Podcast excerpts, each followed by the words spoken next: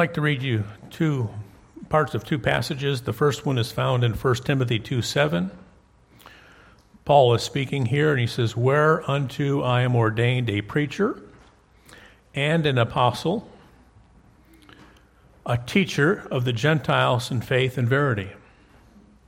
And then 2 Timothy 1:11 says, "Whereunto I am appointed a preacher, comma, and an apostle, comma, and a teacher of the Gentiles." Evidently, um, Paul wore three hats: the hat of preacher, the hat of an apostle, and the hat of teacher. And for years, I've heard oh people um, make conjectures of what the difference is between preaching and teaching, and uh, I've never really been settled on the answer, and as I've studied that this week, I want to share some things I came to, you, to the conclusions I came to. But in one sense, it's kind of like the soul and the spirit. They're intertwined, and separating them is really hard. Preaching and teaching is intertwined, and separating them is really hard. I would like to share with you because the way this is listed, it looks like two separate offices. It doesn't look like teacher is a subset of the preacher office. When I look at the qualifications for a elder, it says apt to teach. It doesn't say apt to preach. But yet we as a church would never ordain anybody unless they could preach. When I look at Paul, what he did is oftentimes he would go into city. The first place he would show up was in a synagogue and then he would preach there until they got aggravated at him for preaching Christ, and then they kicked him out. And then he would go on the porch or a street corner or someone's house or a riverbank, and he'd start teaching the things of Christ. So that's what he was doing, teaching the Gentiles.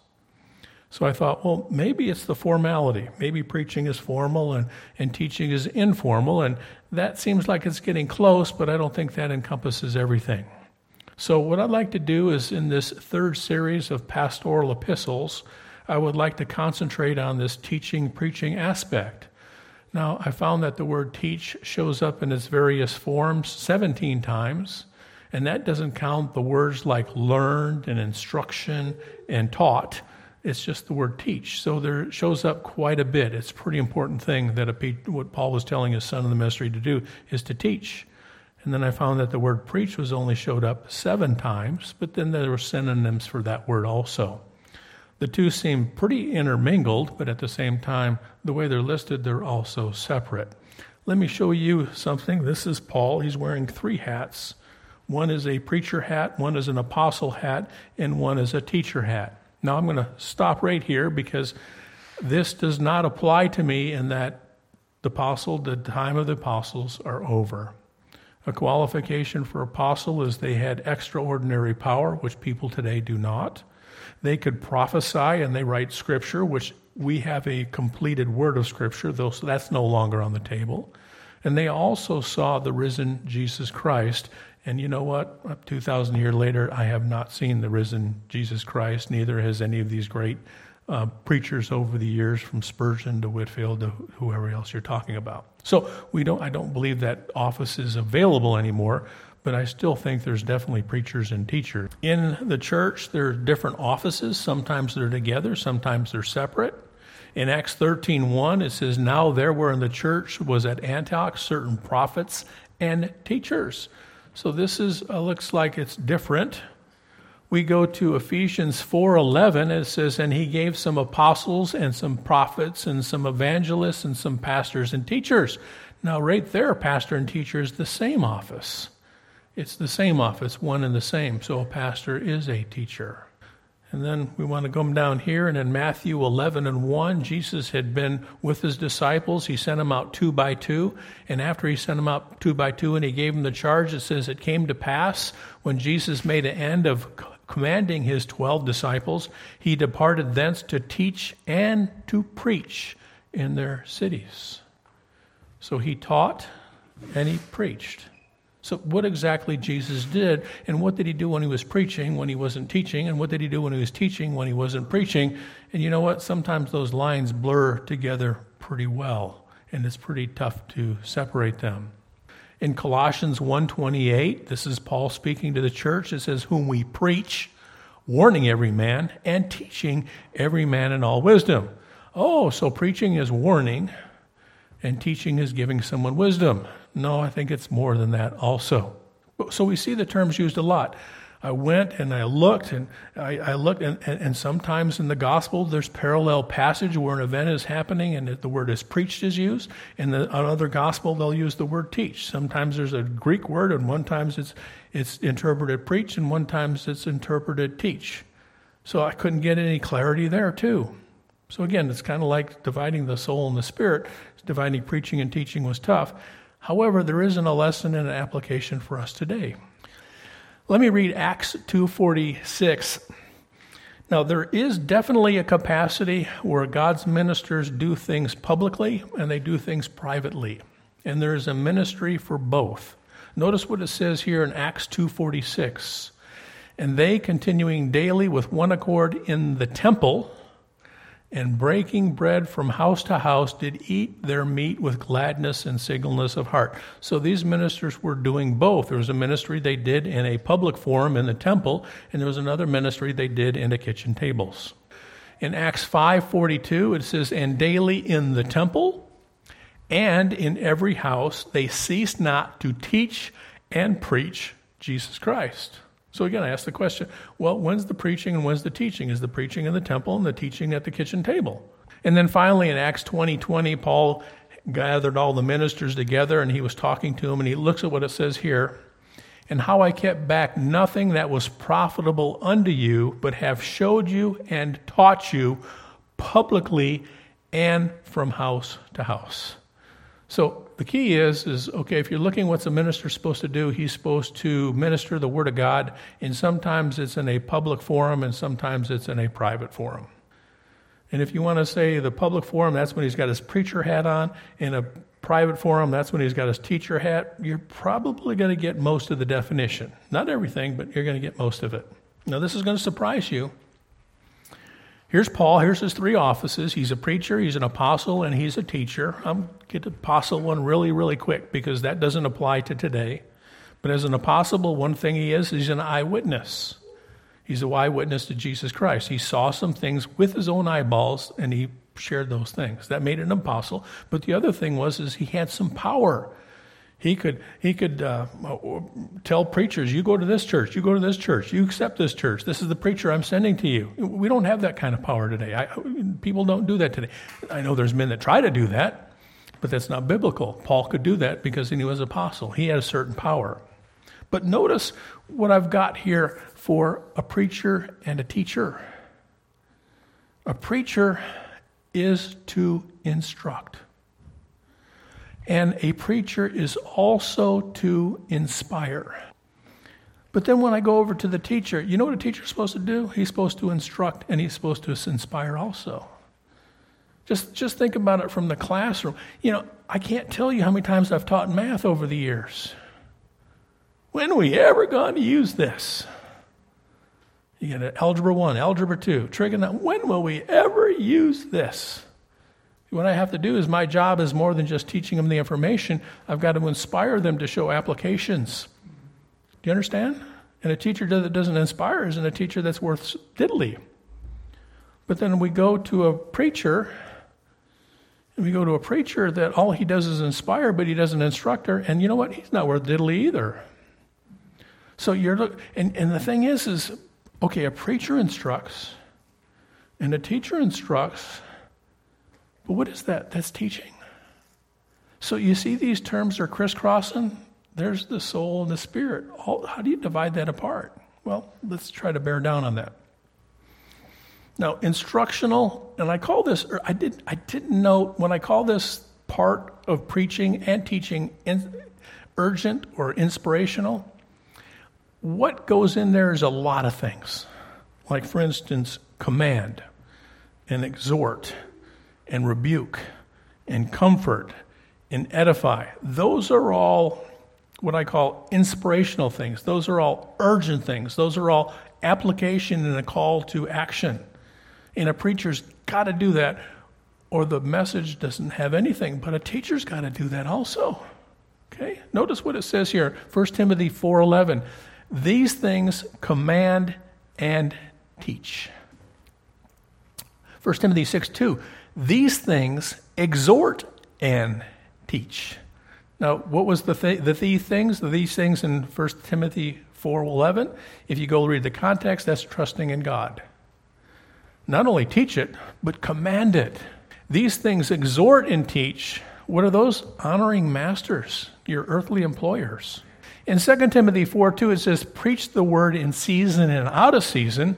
And when you're preaching, what are you doing? You're reproving, rebuking, and exhorting. Now, I got to share something with you. Let me go back about two generations. Yeah, we talk about a pendulum swinging from extreme to extremes. That's what we do.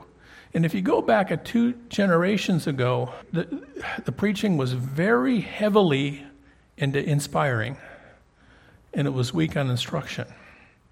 Here it is two generations later, and I think the pendulum has swung to the other extreme, where it's very heavy on instruction and it's weak on the inspiration. You know what? Both of them are errors. There's a balance in the middle. And I think the reason why is in the culture we live today, and we will deny it. We're not Christians. We've separated ourselves from the world. And I say, you're fooling yourself if you think the culture doesn't influence you. Don't tell me what to do. Who are you to judge me? Who are you to exhort me? people get their feathers ruffled in that part. So what happens is the preacher shies away from that because he gets the scowled looks. And when he does the comforting and the edifying and he does the entire, they get the smiling. So here it is two generations later, and I think it's one of those things that go by. Here's a, a study a preacher told me about a long time ago, and I think this is a little bit what's going on. There was a psychology professor, and he was teaching a classroom. And what they did is the class did an experiment on their psychology teacher. And as he gave his lecture, whenever he wandered to the corner where there was a little radiator, they all looked up, smiled, nodded, and started taking a lot of notes. And when he walked to the other side of the room, their heads went down and they weren't paying attention, they didn't take any notes. Did you know by the end of the sermon he was sitting on the radiator? And our culture is one that resists the correction. Notice how close the teaching and the preaching is.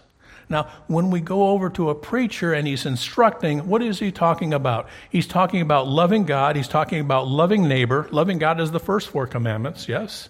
Loving neighbor is the second six commandments. That's the instruction. He's talking about eternal doctrine and he's talking about earthly duty. That's what instruction is. And then we come over to the inspire. He's to comfort, he's to encourage, he's to command, he's to exhort. Now I want you to go over to the teacher. Guess what the teacher's supposed to teach? The same thing. He's supposed to teach loving God, loving neighbor, eternal doctrine, and earthly duty. And you know what? He's supposed to inspire in the same way. He's going to comfort, he's going to encourage, he's going to command, and he's going to exhort. So it's the same thing. So if they're teaching and they're instructing the same thing, what's the difference between preaching and teaching? Is it simply the informal and the non informal? Is it the Holy Ghost is with them and the Holy Ghost is not with them? When the Holy Ghost with them, that's preaching. When the Holy Ghost not with them, that's teaching. And I don't think that's it at all. Let me give you a couple more verses here. In Revelations 1 through 5, the church at Ephesus was very well taught. If you read the description of that church, they had their doctrine down and they had their practice down. You know where they were weak at? The heart, their feelings, their inspiration. They were, work, they, they were weak there. They lacked intensity. We preached a message just a little while ago in Romans 10 where there was some Hebrews and they were really high in intensity. It says they were zealous for God. But what did it say about them? They were ignorant. They had no instruction. So here you got a church at Ephesus that was well taught, but they were lacking in inspirational.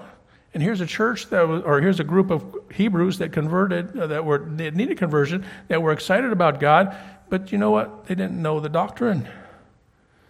Y'all, you need both. And a preacher needs to share both. Now, it doesn't matter if it's preaching or if it doesn't matter, I'm sitting at a kitchen table with my children in a devotional. If I'm not inspiring my kids, if I'm not exhorting them, if I'm not making applications, if I'm not encouraging them, if I'm not edifying and building them up, you know what? It's just words they're going to memorize that they regurgitate. Y'all, that's not what teaching is. That's information passing. And God's teaching is more than that. Notice it says, For the kingdom of God is not in word, but in power. It's going to have power, and it doesn't matter if the power is in a formal congregation sitting in pews or if it's at a kitchen table sitting in a high chair. 2 Corinthians 3 6. Minister, able ministers, they're not ministers of the letter, but they're of the Spirit. Remember, the law killeth, but the Spirit giveth life. So even when you're teaching, it needs life, it needs spirit. And then finally, 1 Thessalonians 1 5, the gospel came not unto you in word only, but in power and in the Holy Ghost and in much assurance. And again, that is just not a pulpit thing. I sure hope it happens every time I get in the pulpit. But if it doesn't say Brother Dolph wasn't preaching, just say he was preaching bad. Or he was preaching on his own without the Lord. But teaching's the same way. If we get together and someone calls and says, you know, hey, Brother Dolph, I want to know about uh, this particular to- topic, and we sit there and, and in there, you know what? Instruction better come, but also in that has to come what? Has to come the inspiration, the urgency. When, when, when Jesus was standing alone with that woman that was called in adultery in John chapter 8, and remember all the people left? Is that preaching or teaching? Well, there's only two of them, so it must be teaching, right? If that's, if that's your criteria. And what did he say? Neither do I condemn thee. And then what he gave to do? He gave the command go and sin no more. Amen? There's the urgency. That was a teaching moment, but there was urgency in there. What happens if he left that part off and she went back to being a prostitute? He wasn't doing her any good. So there's teaching has both. So does preaching have both. Notice what it says about, and I do this because in Matthew 7, Matthew 5, 6, and 7, that's a very famous passage, and we call that the Sermon on the Mount, right? So I assume that was preaching. Yes? And notice what it says at the very end of that. It says, The people were astonished. There was a whole great big crowd there on that mountain. And the people were astonished, for he taught them as one having authority. So in that preaching service, he preached and he had authority. But notice what it says in John 7 46. This is not a preaching environment, this is just him sitting around with a couple guards. And notice what it says. It says, The officers answered, Never man spake like this man. It was in a private setting, and the Holy Ghost was upon him, and they were blown away by his words. You know, teaching better have that too. So when I come to the pastoral epistles, 1 Timothy, 2 Timothy, and Titus, and I see all these words like teaching and taught and instructed and learned being used. You know what? Even if it was done in a private setting, even if it's just Jesus sitting around talking with his 12 disciples, and we call that a teaching setting, what's happening there? They are being motivated, they're being encouraged, they're being exhorted, they're being corrected, and he's doing it with the power of the truth and the Holy Spirit. And y'all, when it comes time for looking for the next person, you want someone that can do pre not only that from the pulpit, but also can do that at a kitchen table in an informal sense. Now, again, you look at Jesus Christ, and I, there's no way around it as he was interacting and ministering with people, he did just as much monologue as he did dialogue. Monologue meaning one way, going this way, formal, versus dialogue, question and answers going back. It's the Word of God. And that's what it says. An elder must be apt to teach, which includes that. But then also notice part of preaching is instruction, part of teaching is instruction. Apt to teach covers both of those too. You just don't want someone that can get up and get you all wound up. Because then you don't have the instruction, you don't know to go out and do and be wound up about. Apt to teach. 1 Timothy 3 2, a bishop must be blameless, apt to teach, not a novice. You better have the doctrine down. Yes? He's got to be an expert. If I'm going to go teach math to a 10th grade geometry class, I better know the curriculum better than they do. I better know it inside and out. I also better know it from an application standpoint. Because I know that when will we ever use this, Mr. Painter? When I teach, when I taught geometry, we studied geometry all semester long. So it started in August, and somewhere around February, we get to a point, and I make them build a toothpick bridge. I think I've shared this with you before. Remember that? And for six months, from August to February, we study triangles. And we find out that triangles rule. They're stronger than squares, they're stronger than rectangles, they're stronger than rhombuses, they're, they're, they're parallel, they're stronger than anything. They rule. So when it comes time to making blueprints for their toothpick bridges, there's always one or two that make a bridge out of squares. Because I give them the things and it's got to span 10 inches and I got to hang two textbooks underneath it, and that's what they have to do to pass. And the ones that make out of squares, it always falls and goes to the floor. Do you understand? Somehow I'm trying to motivate them that this has real world application. Okay? Triangles rule. Next time you drive on a bridge, look for the triangles. Now I know you got the cables, but that's calculus and that's beyond 10th grade geometry. 2 Timothy 2:24 The servant of the Lord must be apt to teach in meekness instructing. So not only has he to be an expert, he's got to have the right attitude when he teaches. That self-righteous stuff just doesn't work with 10th graders or church members, no matter what the age. And then finally Hebrews 5 and 12 Paul was getting after these Hebrew converts, and he says, You know what? Ye ought to be teachers, but you have need that one teach you again. In other words, you ought to have this information down well enough to teach someone else, but you know what? You don't. Matter of fact, I got to reteach you because you just don't have the expert and then the attitude. Notice what it says in 2 Timothy 2.15. We sung this this morning. Studied, approved unto God, rightly dividing the word that you need not be ashamed. You got to be proficient in the word of God. And then Titus 1 9, you must be able by sound doctrine to exhort and convince say, gainsayers. Not only have to be proficient, you have to be effective. That's the apt to teach. That's the apt to make the application. Okay, to all different sorts of people.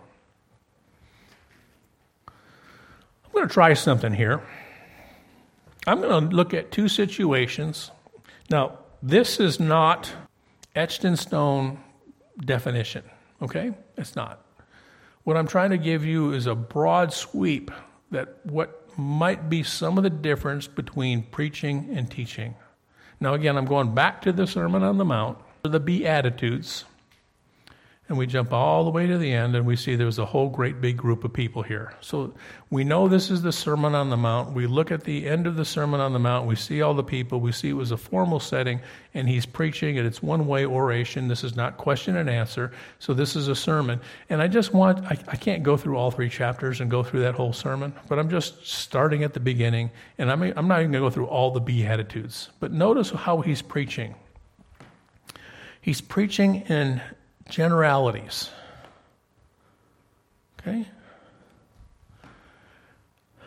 Seeing the multitudes, he went up into a mountain, and when he was set, his disciples came unto him, and he opened his mouth, and he taught them, saying, Blessed are the poor in spirit, for theirs is the kingdom of heaven. Blessed are they that mourn, for they shall be comforted. Blessed are the meek, for they shall inherit the earth. Blessed are they which do hunger. And notice what it is it's kind of this rapid fire generalizations. This is a preaching. Now, it looks like it's just to the disciples, but when I get to the end, the multitudes are still there. But you know what? A pastor knows his congregation better than a visiting minister. Do you understand? If I have a congregation of farmers, I'm going to use a lot of farming examples. That's what Jesus did. If I've got a congregation of fishermen, I'm going to use some net and line fishing examples. Does that make sense? If a man knows his congregation, he's going to do that. If I have a congregation and they're mostly medical personnel, and I've got a brother in Alabama that has a church that's mostly medical personnel, he's going to use a different type of analogy in talking to them. So, in a way, he has turned his preaching into teaching because he knows his past, as a pastor, he knows his congregation really, really well. Well, when you start teaching, you really bear down. You know, that's one of the reasons why I get after y'all and I talk about the finished work of Jesus Christ and I say there's 46 past tense verbs. Why do I do that? to show off that I got 46 down and you only got 12? No, I don't do that. It's not going to hurt you to have all 46 because one day you are going to run into a judge, or you're going to run into a police officer, or you're going to run into an ex soldier, or you're going to run into a truck driver. There's words for all those people. Amen? You're going to do that at a kitchen table, or you're going to do it sitting in a ballpark watching little kids play baseball. You're going to get your opportunities. So you want to listen. Okay, let's go to a teaching example. This is interesting. This is the prodigal son. Look at the setting of the story. I would call this, quote unquote, a teaching, not a preaching. Why, would you call that a teaching? Because look at the context of who's there. Jesus is out somewhere and sitting at a picnic table and he's talking to publicans and sinners and he's telling about the gospel. And as he's telling about the gospel, along come some Pharisees and some scribes and they look by and they, isn't that Jesus? Who's he sitting with? Doesn't he know those people have cooties? And they come up behind him and he says, Jesus, what kind of preacher are you? If you're a preacher, you wouldn't be sitting at it having a picnic with these guys. And Jesus gives them uh, three parables. Not one parable, but three parables. You know what he's doing? He's lasering in on his audience. Are you going to call this preacher teaching? I'm calling it instruction with motivation. Would you want to call it preaching or teaching? I don't care what you call it. But you know, he's looking at his audience. Just like a pastor is going to bear down and consider his congregation, he's going to bear down and look at these Pharisees. This message was Pharisees. Luke 15, 1 through 7. Then drew near unto him all the publicans and sinners for to hear him. And the Pharisees and scribes murmured, saying, This man receiveth sinners and eateth with them. And he spake this parable unto them. This is a dialogue. There's thing, conversation going back and forth. There's a need that he sees with these people, and there is a response he's going to give. And what he does is he tells them three stories. He tells them about a person that lost a sheep, he tells them about a person that lost a coin, and he tells them about a father that lost a son. Three parables. It is one message with three illustrations, all directed at a target audience. Y'all, that's teaching, that's instruction. All right, so we're talking about instruction. Let's talk about the who, what, when, where, and whys. In the pastoral epistles, it says, suffer a woman not to teach or exert authority. But in Titus, it says, older women teach the younger women. Well, it depends on who you teach. Let's ask some of the who, what, when, where, and whys. Who do you teach? Well, some of the target audiences were being taught here were the relatives of widows. widows. 1 Thessalonians 5 4. 2 Timothy 1.11 is teaching Gentiles. 2 Timothy 2 2 is teaching young ministers. 2 Timothy 2.25 is teaching people who oppose themselves. Titus 2.4 is teaching young women. And I always stress this. Notice what he told his son in the ministry, Titus. He said, Titus, you stay away from them young girls. He said, You let the older ladies do that. That's a ministry you got no business doing. Let them take care of that one. And then 2 Timothy 2:12 is teach all men. How? How do you teach them? 1 Timothy 2:7 says in faith and verity. 1 Timothy 4:15 says giving thyself wholly. 2 Timothy 2:24 with gentleness and patience. 2 Timothy 2:25 says teach it in wisdom. Titus 1:9 says teach holding fast the form the form of the sound word. And Titus 2:7 says teach being a pattern. In other words, model it. That's how you teach. Can I teach that? Can I model it from the pulpit? It's going to be hard, isn't it? Some of your most effective teaching is going to be the shoe leather you walk Monday through Saturday. One of the things when I first came among uh, my late wife's family. I met a minister there, and uh, he was not. He was a good man and he was a great pastor, but he was not the most dynamic speaker you ever heard. He just wasn't. And he preached a message on love. I think I've told you this before. He turned my world upside down, but he didn't teach t- turn my world upside down Sunday morning. He turned my world upside down Monday morning. If you remember the story, he preached on loving thy neighbor. And I sat in the congregation. We went. We were living in Michigan, and we went down for a holiday. And we were down there, and and uh, I heard the message Sunday morning, and he's preaching, I'm going, yeah, yeah, yeah.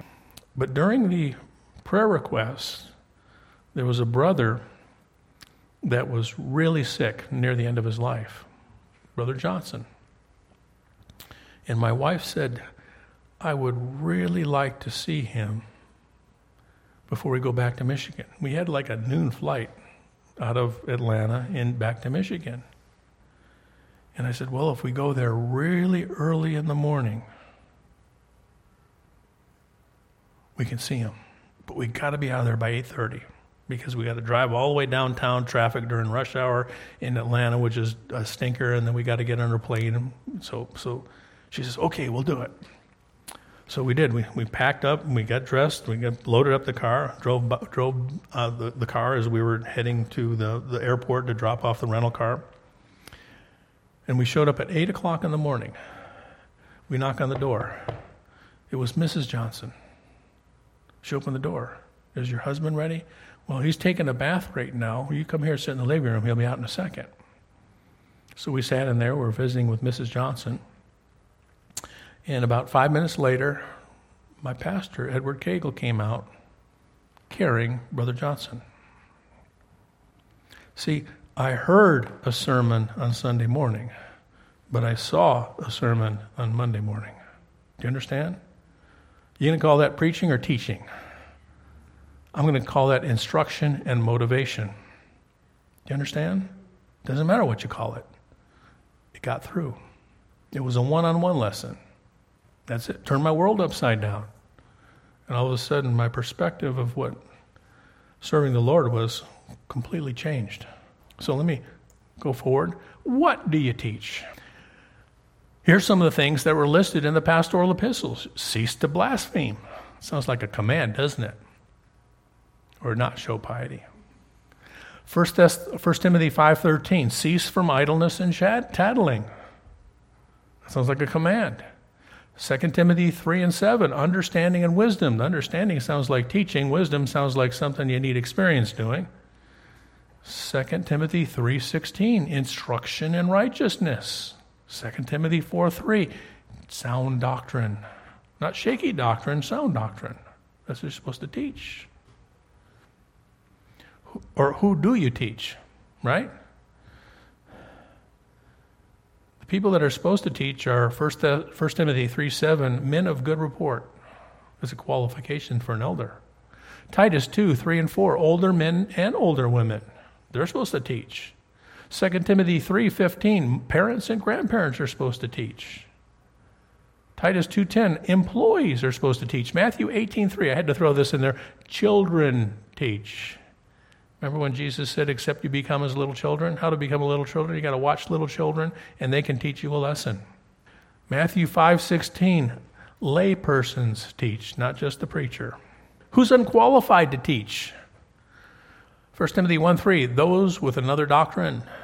1 Timothy 1 7, those without understanding. 1 Timothy 2 12, authoritative women are not supposed to teach. 1 Timothy 3 2, those unable to teach. 1 Timothy 6 3, those who reject Jesus' words ought not to be teaching. And Titus 1 11, those who can be bought should not be teaching. Let's go to the last one. What's the curriculum? 1 Timothy 4 6 says, Don't lie, hypocrisy, false doctrine, and unthankful. 1 Timothy 4:11 refuse fables, godliness and trust in God. 1 Timothy 6:2 honor, serve and respect masters. 2 Timothy 3:14 scripture that you were learned from as, as a child. Titus 2:3 to be sober, discreet, chaste, good, obedient. Titus 3:14 teach good works, you know, the fruit of the spirits. Wow, I thought preaching was supposed to make me happy. Look at all those commands in preaching. Look at all those commands in teaching. You know why? Because preaching and teaching are both twofold.